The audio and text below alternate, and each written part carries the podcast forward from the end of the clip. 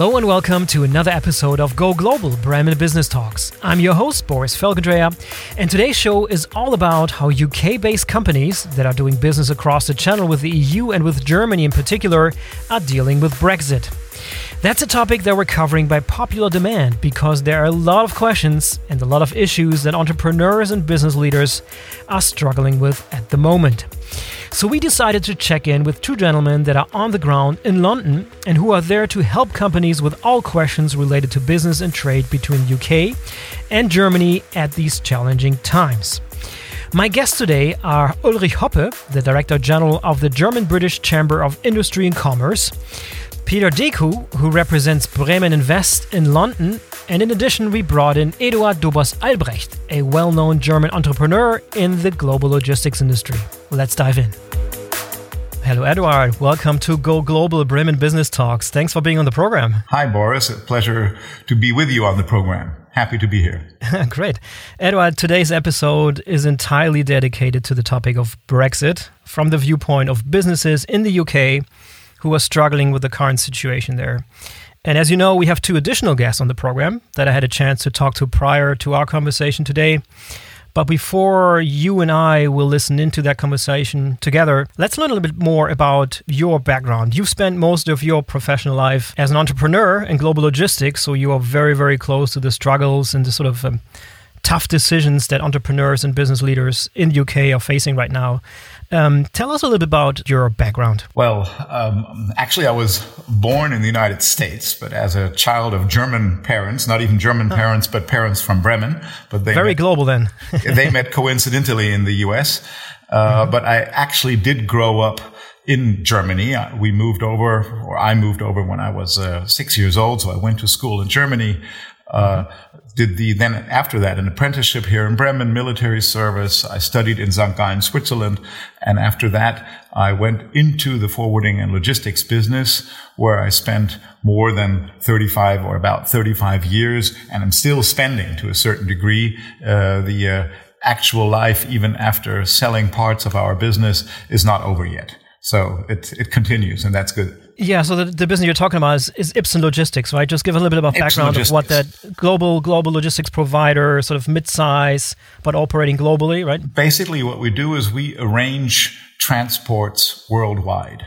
So yeah. we will uh, make sure we find the appropriate trucks, vessels, airplanes, uh, we do the documentation. We give a lot of advice to our customers. I mean, in an easy definition, you can say we're almost like a travel agency for cargo.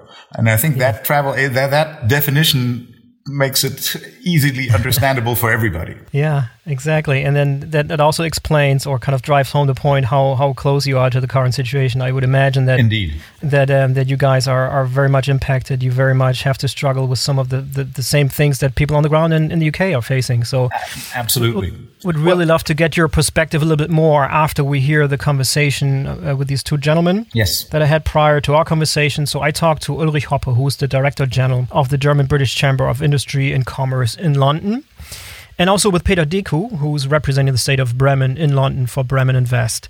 Maybe you and I will listen into that conversation real quick, and then we'll have all the time in the world to sort of set things into perspective, comment on what we've heard from these guys on the ground, who are in constant exchange with companies struggling. Indeed. Awesome. Okay, let's uh, let's listen into that conversation I had with Ulrich and Peter. Here we go. Ulrich, Peter, welcome to Go Global Bremen Business Talks. Thanks for being on the program. Yeah, thanks for having me. Yeah, pleasure to be here. Great. Gentlemen, I would like to talk to you today about Brexit. It's a topic that feels like it's been talked about ad nauseum, but there's still lots and lots of questions out there, especially um, in the business community. And especially now, as rubber meets the road, so to speak, and as businesses on both sides of the channel have to deal with the real world consequences of, of Brexit. And we're we're not going to answer all of those questions today, but at a minimum, we can point people in the right direction and, and highlight some of the resources that are available to them. Because as, as frustrating as the situation may be uh, for, for some folks on the ground and for businesses doing cross-border trade, there are solutions and there is help available. So let's get started. It would be great um, if you could quickly introduce yourself. Ulrich, maybe let's start with you. You are the um, the director general of the German British Chamber of Industry and Commerce. What's the official role in the charter of that um, organization? Yeah, as an organization, we are here to promote trade and investment between the UK and Germany, and we actually work in both directions. So we help German companies to do business in the UK and come to the UK, as well as helping British companies to do business in Germany, as well as helping them to, to settle in Germany if they want to set up a subsidiary there or a branch. So really, we are based on the belief in free trade and free investment flows that that actually helps both parties in this field. Yeah, and what was your what was your path into that role? What's your what's your background? What's your career look like? I am originally from Bremen, and I did an apprenticeship as a forwarding agent when I left school. So, and this is now all coming back with Brexit and, and customs formalities, which I thought I've left long behind.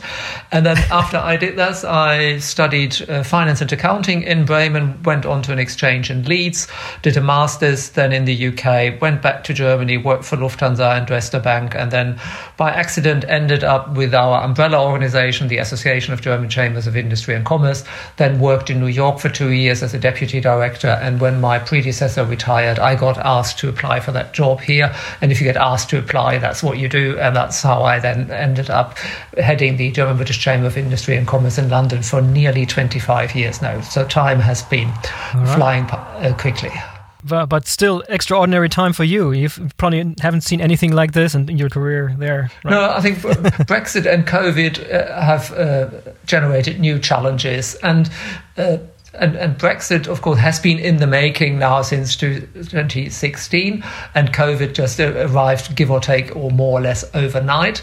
So that's there, and we have to deal with both challenges. At the moment, COVID is the larger challenges uh, challenge still, but Brexit is probably the one which will occupy businesses for, for much longer because the new framework between the EU and the UK that still needs time to develop and we have to see how businesses will be affected by this in the longer term. Yeah, and we'll dive into all of that a, a little bit later here. But Peter, um, you also have a very interesting and very international background that spans the whole world. It looks like, and you're you're representing the the state of Bremen in London for Bremen Invest. Yes, that's correct. What, what's Bremen Invest? How does it work? What's uh, tell me about um, that organization a little bit. Well, basically, I mean, it's uh, it started uh, earlier this year, uh, so we are we are compar- comparatively fresh to the market. But the uh, uh, Bremen Invest is the foreign brand for the Economic Development Agency of Bremen. So the agency which attracts uh, investment to the location of Bremen. And mm-hmm. uh, yeah, so this is what we have started uh, at uh, the beginning of January now. So, so quite fresh. It was it as, yes. as a response into Brexit and maybe also into COVID, or was that something that's been planned all along without those two instances happening?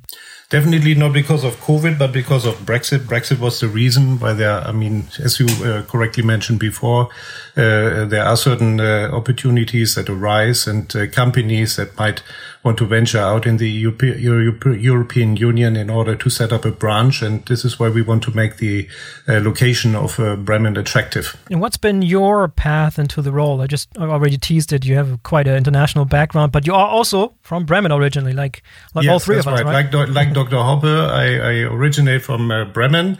And mm-hmm. uh, I was, uh, yeah, uh, leaving Bremen in 1992 to go to Shanghai for a Bremen uh, trading company, a very traditional trading company that has a, a more than 200 year history and also is exposed in the Asian market, in particular in China, since more than 150 years. And yeah, I was living in, in Shanghai for, for 26 years before I moved to London in 2018. Okay, yeah, interesting. All right, let, let's um, let's start diving into our topic then, Brexit. And Ulrich, you're pretty much in direct and constant exchange with um, UK businesses who are doing business in Germany and, in, and international businesses who have set up production and facilities in the UK to service the European and the German market. How would you describe the just the current mood among that community right now?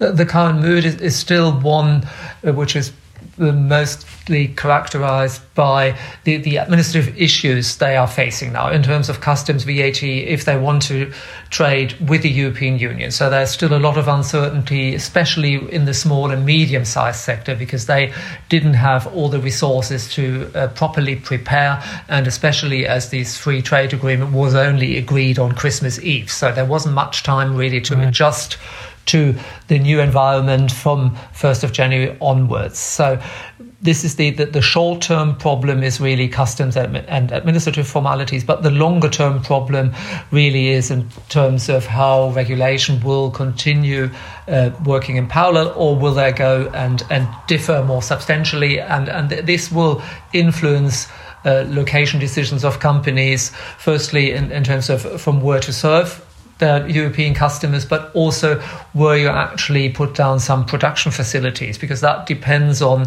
on global value added chain, global supply chains, and, and that's still currently being worked out for a number of companies because it's too early to say at the moment how they will decide. But we will expect uh, a shift in sourcing decisions and also in supply chain location decisions. That that is going to happen. How big that will be uh, remains to be seen. That is still uh, early days for that. But we've already seen that to, to some extent that investment was put on hold because of the, the Brexit uncertainty.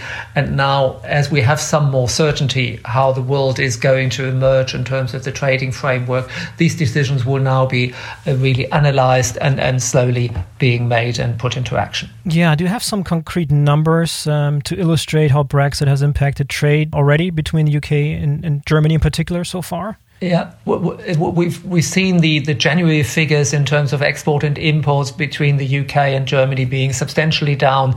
Yeah. February was already back to a sort of normal. So I think overall we can probably say since the referendum, trade has probably shrunk by two to three percent uh, per annum uh, between the UK and Germany. Of course, last year was more difficult, but that's largely to do with COVID, with the UK economy shrinking so much and therefore being less able to buy foreign goods. So that remains to be seen how that's going to develop. But trade has been uh, coming down since before the referendum, and I, I, think that trend will continue, and and supply chains will be in inverted commas simplified. So we'll probably see less cross-border trade, more things uh, produced locally to serve the respective market, and, and that will be the development for the years to come. Yeah, Peter, that sentiment that Ulrich just described about the mood of the community does that align with what you're hearing from the community as well? Definitely so. I mean, this is. Uh, I would say that the uh, bigger companies have also, uh, of course, all made their homework in advance uh, with, with, certain task force that were put in place. But it's the small and medium sized companies that struggle right now,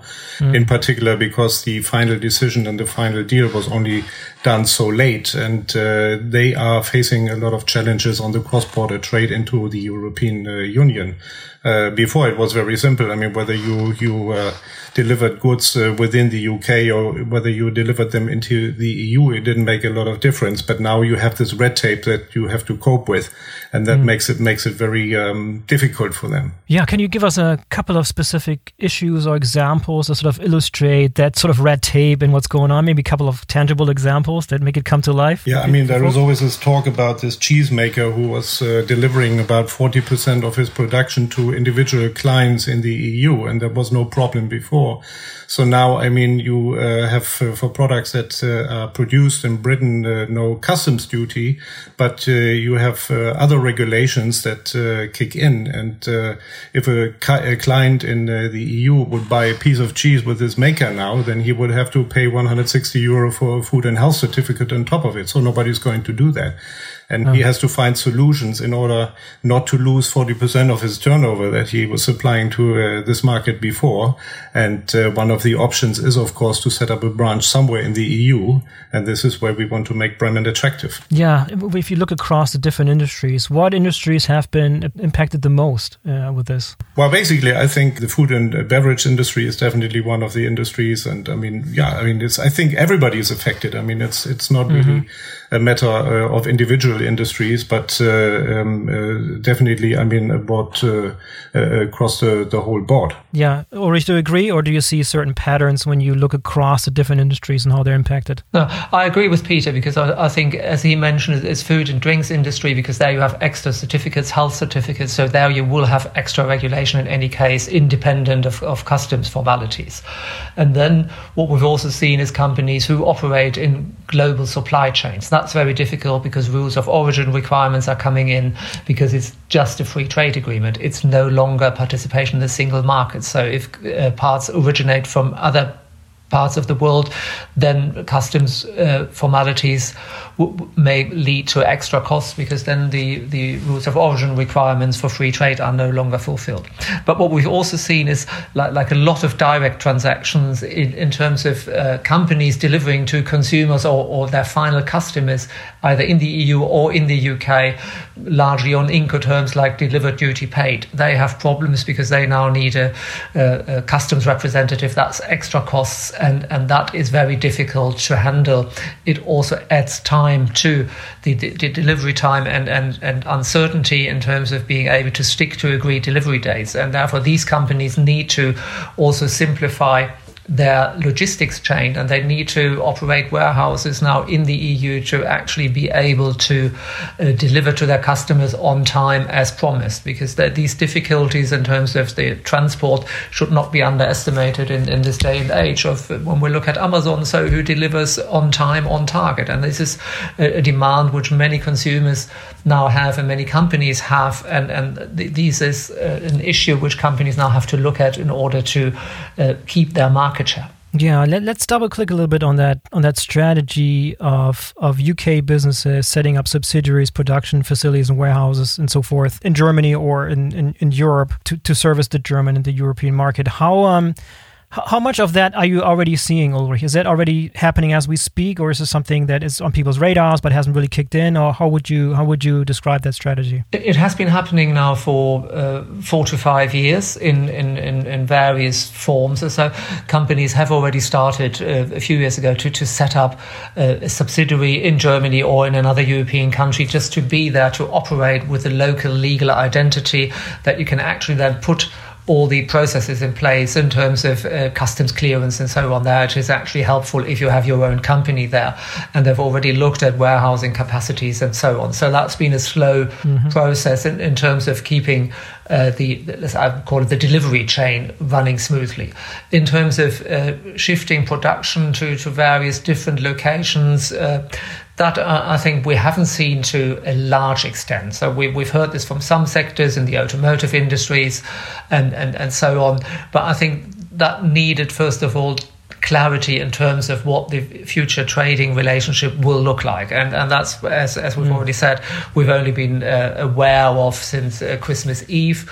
And, and the details are still need, need to be hammered out or get used to in, in terms of what that all actually means on the ground. So there, I think we'll probably see adjustments to uh, production chains over the coming years because that takes much longer uh, to analyze and then also to, to implement. So it's, it's not that companies are, are, are, closing factories in the UK, move somewhere else. So I, I, think it's small adjustments here or there. But what we will see is what is uh, very often called this kind of nearshoring. So you have to be in that market. So for a lot of European companies, they probably have to have some more activity in the UK to serve that market, but also the other way around. Some UK companies need to be in Europe with a larger presence to, to serve that market. Yeah, maybe. And if, if we look at some of the pros and cons of that strategy, so relocating some of the production facilities into onto continental Europe and maybe into Germany even, what, what, would you describe as some of the pros and cons of that strategy that should be weighed? I, I think that has a lot to do,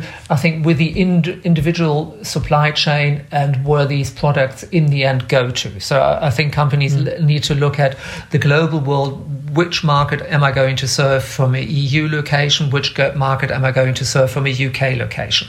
And that's, of course, we have the, the customs formalities, free trade agreements, and all this. But then it's also to do: do I have the right skill set there, the technology? and, and all these other locational factors, which are really very much company dependent in, in terms of their decisions. So these location decisions are, are very complex decisions, and many factors play a role in that. And of course, we had a stable system up until Britain decided to, to leave the EU, and that has brought in some instability. And now we know what the future framework will look like, and now these adjustments will take place. But it is very much on a on an individual company basis that these decisions are being made, with many factors uh, coming into play. Peter, I mean, it's it's one of the the core strategies or core charters of Bremen Invest to consult businesses that want to make that move, that maybe want to relocate and set up shop in, in, in Bremen, ideally. Mm. What's your approach there? How do you consult companies? How do they interact with you? How do they work with you as they make these very important strategic decisions. Well, I mean, funny enough, when we started this project, I looked at a European map, and if you look at the uh, countries from Scandinavia down to Portugal, and I mean up to the east of uh, Eastern European uh, uh states, then uh, if you point your your finger to the middle, you very much end up near Bremen. So Bremen has a very very central lo uh, location within Europe, which is of course, I mean, ideal for distribution within the EU. And I mean, the history of Bremen is also very closely connected with uh, logistical services uh, since a long time.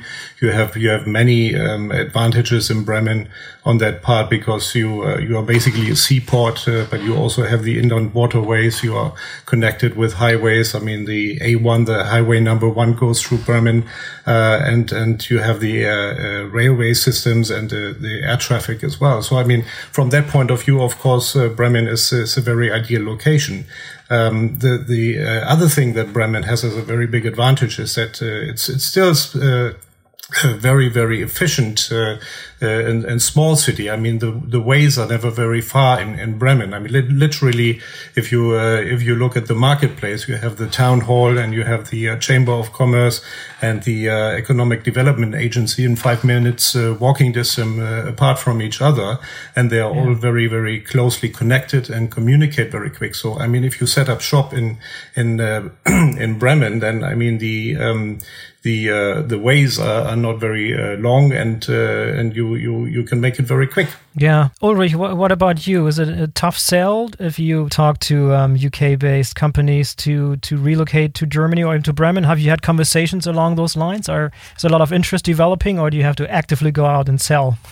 no, there is a lot of interest by companies uh, who sell to the German market in the, in the first place, really, uh, in, in terms of how to secure that market in future. So they do look at Germany mm-hmm. in terms of, yeah, where shall I uh, establish a foothold? And that really then depends on their requirements. So, where are their major customers? So, uh, but logistics is is a key asset of, of any logistics center uh, for, for these companies who need warehousing capacity to serve the market, and then furthermore in, in terms of the skill set you need so i think that's always important for any location uh, in order to show potential investors yes you can also find the right skills here it's not just about the land it is really about, about the, the, the human infrastructure which is so important and also getting the help in, in terms of navigating through the uh, administrative issues which you have in every location in every country. So companies really want to focus on their entrepreneurial activity, on, on being a company, on doing business, and less on, on the administration. So, and, and I think these are, let's say, three key factor, factors which are important for companies in, in terms of their decision making. And it, it varies then from company to company which one is more important. Yeah, help me out here. Explain to me how you are of active service as companies make these decisions. How do you interact with them? What's the what's the formal ways of interacting with these companies that, that are facing these difficult decisions? Yeah, so so we bring them together with economic development agencies. Uh, law firms on the ground in Germany who can help them to fulfill the, the, the, the legal requirements which they have to uh, do as when they form a, a, company in Germany. But, but it is really being there, helping them in their decision making, really helping them in, in terms of a, a structured approach at, at, what factors to look at, and then putting them in touch with the right people. And I think that's always important. Yes, you, you can make a decision uh, at your desk or so and you look at a map and you look at your customers and that might make sense and, and so on. But then you also need to have this kind of uh, personal infrastructure which helps you along the way. And, and, i think that's where we as our uh, organization's mission is really to promote trade and investment between the uk and, and germany come in actually bringing people together, putting them in touch so that they can then actually hammer out uh, themselves what they need to do and actually to drive their business forward and to, to tap or secure uh, new markets. Yeah, and a lot of this stuff. Um, obviously depends on personal interaction and personal contact and we haven't had any of that for the last 18 months or so. Like how has that impacted the way you you do business and bring companies together? My feeling is and, and that's very difficult to to compare the uk and, and germany here but the, the uk has always been a bit more flexible. They are more easygoing in terms of uh, trying out new things uh, talking to other people even if they don't know them being uh, more open minded. That doesn't mean any business will come out of it, but, but one tends to listen. Oh, yeah, somebody has a proposition, we'll, we'll listen, and then we, we, go from there. So, th- this kind of openness which is part of the uh, British business culture, actually has somehow helped to, to manage this pandemic when we can all only meet virtually. So, because this general tendency of openness then also extends to this, this virtual form. And I don't know, that's very difficult for me to judge from, from uh, the UK perspective now what these interactions are like in, in, in Germany. Peter, what um, what about Bremen Invest? What's um, what's been the impact that COVID had on your way to interact with companies and really get a good job done? Yeah, I said we started only on the first of January, so I mean the first fresh, quarter huh? was uh, very much uh, dedicated to uh, to come up with a market study and to get a grip of the market and how we are going to continue with this approach in the in the future. So I mean, COVID was actually ideal for that because a lot of this is internet research, and uh, now with I mean so many people uh, in in uh, Britain having been vaccinated, uh, the market is already opening up. So I mean, we are now, of course, going more actively out. the trade shows will start soon. The functions will start soon soon again, and the events. So this is where we are going to, of course, do the networking as well as um, via certain organizations as well. And we we also have um, um, come up and start um, to to promote promote uh, Bremen as a location via social media as well. So these are the the, the, the approaches that we follow up uh, at the moment. Yeah, and maybe as a as a as we're wrapping up this conversation, I would like to get you guys' um, prediction about what um, what the rest of the year will hold. I know it's uh, it's difficult in such volatile circumstances, but maybe a couple of predictions that you have about how we are getting out of out of all this mess. Ulrich, let's start with you. What what are your predictions for the for the year? Yeah. I think we have to get used. Uh, not just uh, up until the end of this year, but, but for the years to come, that we have to live with a higher level of uncertainty. I, I think we've all lived uh, mm-hmm. probably since the end of the uh, Second World War in this kind of certainty, predictability, uh, and, and, this kind of environment, and that's not going to come back very quickly. So that, that's uh, I think societies have adjusted to that, businesses have adjusted to that. That really that is the new normal. That is uh, I think interesting and and challenging for a lot of us in the industrialized world. I mean, people in the developing world they always have this insecurity and uncertainty, or in, in middle income countries we, we didn't have that. So we need to adjust to that, and that uh, that will be the the biggest challenge. The the second uh, prediction I would make that international travel will still be difficult for a long time to go. Uh, yes, we, have seen that in the UK with the vaccination. Peter mentioned that already. That has led to some kind of positive optimism here in the UK, but international travel that will still be very difficult, and uh, because countries will always fear, or oh, we import another strain of COVID or a, a different mm. mutation. Mm. So, uh, I think that we'll see some normality there returning. That will take much longer, but that, that's why uh, I think making another case. So it is probably worthwhile for companies really to be closer to their customers in future to, to, to be in, in different markets with a stronger presence just to be able to serve that market because the, the sorting out issues by uh, international travel will still be far more difficult. So one has to be very much closer to one's customers. Yeah very much agree Peter, what what about your predictions for for the rest of the year? I can only fully agree with uh, Ulrich. He has uh, actually touched the points very correctly.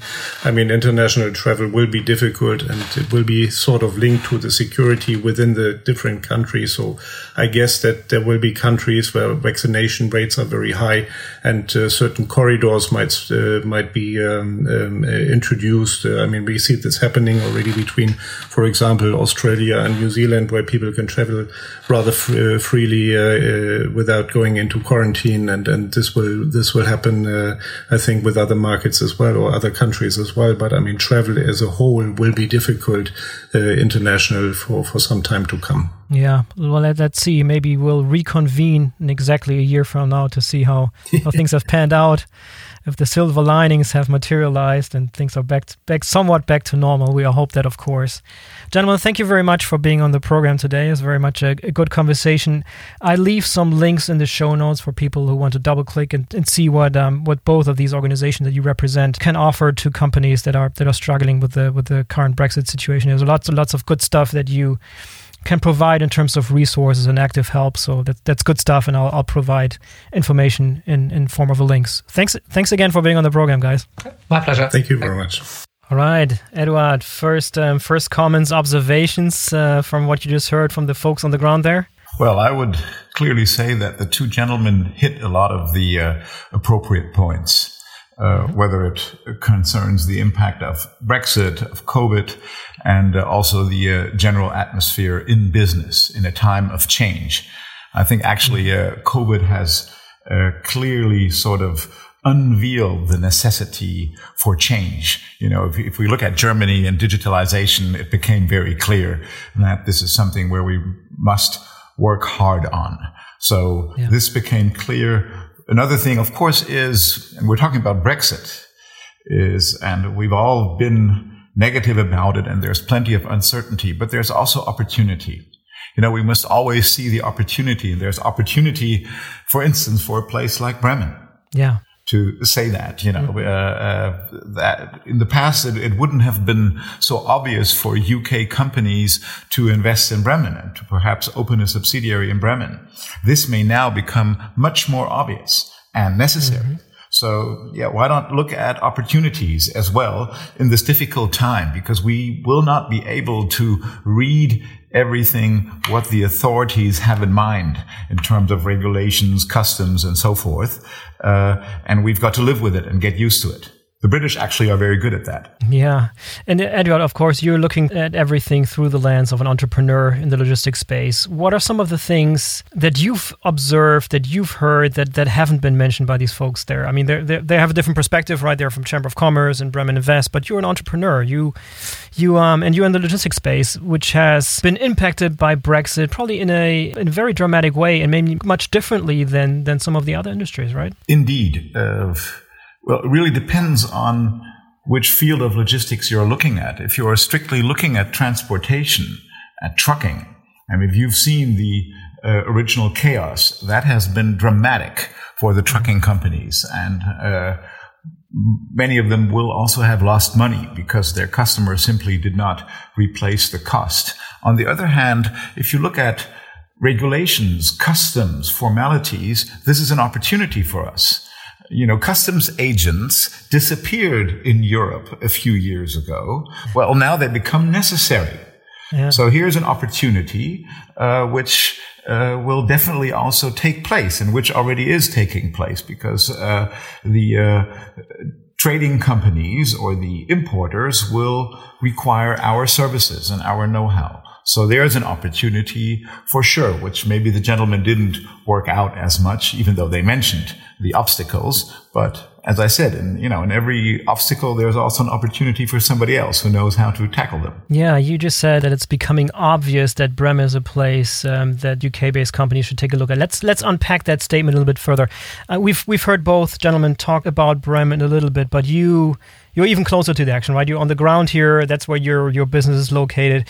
Give us your your best pitch, so to speak, of what makes Bremen so special, or why it deserves special attention right now. I loved the uh, image Mr. Deku uh, described about Bremen being central. Yes, yeah. Also because I used that myself many years ago in India when I did a presentation. Uh, but further than that, if you look at Bremen then in comparison to other places, Bremen is relatively affordable. I think that's a very important point. You know, if you look at, I hate to say it almost, but Rotterdam, then this is a fantastic agglomeration, but it's expensive there.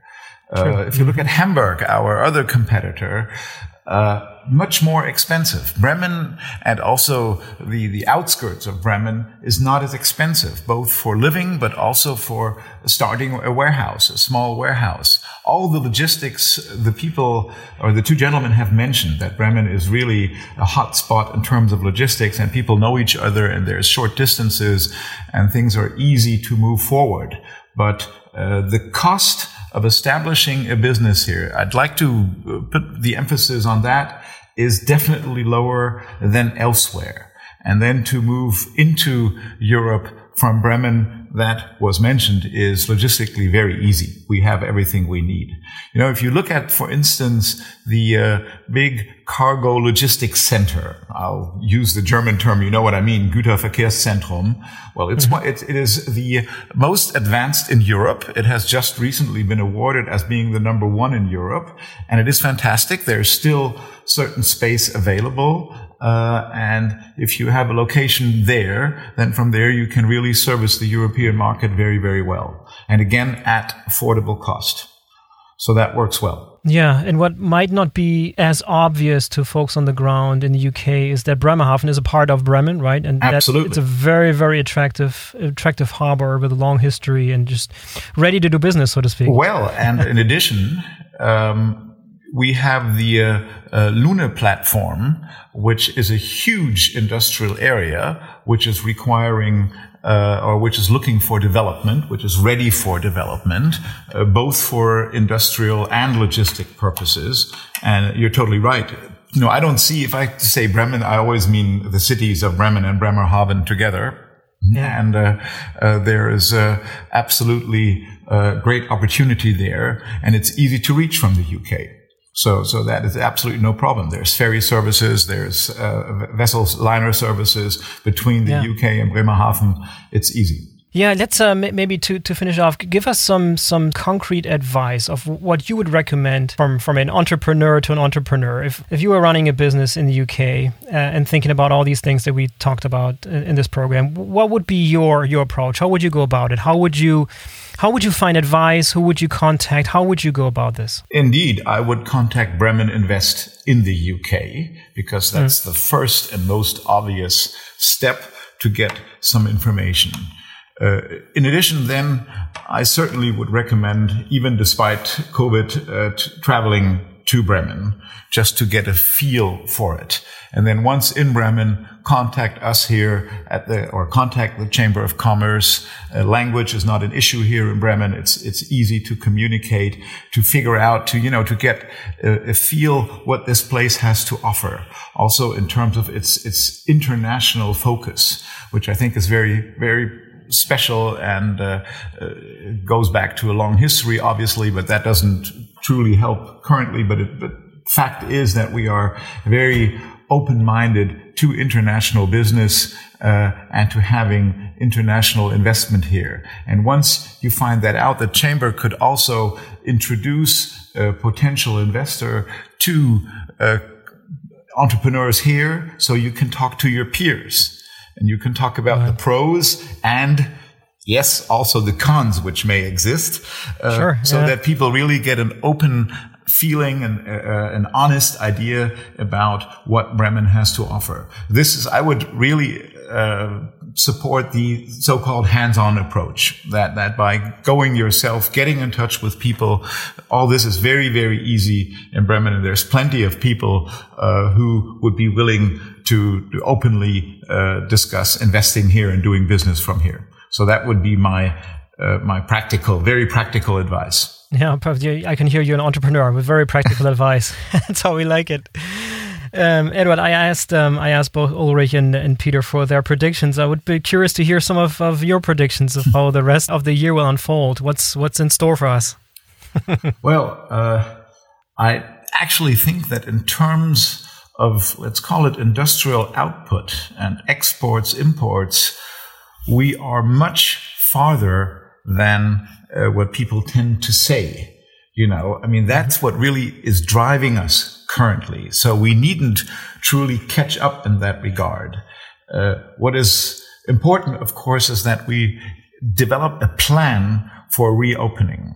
So things will, I'm afraid things will, and they already are taking longer than we have hoped so. And the two gentlemen mentioned that. They mentioned international travel, open travel, maybe also getting rid of fear. There are certain people who simply have fear of traveling, which is very understandable and yet, of course, must be overcome. So we indeed will have to live with this situation for uh, quite a while. But let me mention something which I think they are doing well in the UK. Uh, and Mr. Johnson did that with a lot of personal risk. He set up this plan and he said, on day X, we're going to do this. And on day Y, we are going to do this. And he's following these steps. And what he has accomplished with this already is he has given his people a vision. They're following yeah. that, and suddenly there's hope in the country. And everybody knows is realistic enough that there may be obstacles and may be problems, but basically people are optimistic. And I think this is very, very important to establish this also not only in Germany, but basically in continental Europe we, to a certain degree, are too negative. So, uh, my prediction is if we overcome this negative sentiment, then uh, we have a good chance to getting back to a normal, not the normal, but yeah. a new a, normal. A, a new a normal. New normal. Uh, that's, that's right. sort yeah. of what I'm looking forward to. Yeah, there's a there's a great German word for what you described earlier, which is Planungssicherheit, right? Yes. The security of, of knowing of what's ahead, of, of giving some give me something to work with, give me yes. something that I can I can plan with. That's yeah. a it's a that's a nice German word that describes which sort of also plays into our our need maybe to for security, right? So exactly. to Planungssicherheit yes. would be a good thing. Yes, it, it definitely would be a, a very very good thing, and I, I believe that is absolutely necessary now because we're not at stage one. A year ago, none of us really knew what we were facing. Uh, yeah. But now we are far advanced and uh, we have uh, the vaccines, we have uh, various techniques of battling uh, the disease and so forth. So we should look at that. And, yeah. that is necessary. You know, in business, it's the same. Uh, or if you take an, an Englishman who wants to invest in Bremen, he will not know everything, but he will have a certain plan uh, to move forward and uh, to follow that, and then hopefully be successful and have a vision. Yeah, That's and ho- hopefully, hopefully, we've given some some impulses or some some um, some concrete advice of, of how that can be done. Uh, we'll leave some link in the show notes. Um, I think we've um, we've expressed now that the infrastructure is in place to be of help so nobody's on their own nobody has to no. reinvent the wheel. There's lots of information sharing there's best practice sharing and there's concrete help available and um, and Bremen is open for business so that's the that's a clear signal from absolutely here. absolutely so absolutely so. Awesome. Edward thank you very much uh, for for your time today. Thank you very much for that perspective. I think it was very important to have an, an entrepreneur's and the, the business owner's perspective in, in, in, all of this so thank, thank you very you. much. Much appreciated. Thank you for having me all right, that was the Go Global Bremen Business Talks episode about how UK companies are dealing with Brexit. If you like today's show, please subscribe to the Go Global Bremen Business Talks podcast so you don't miss any of the future episodes. We have a number of exciting guests and topics around global trade and business coming up in English and in German that you don't want to miss. I'm Boris Felgendreher. Until next time.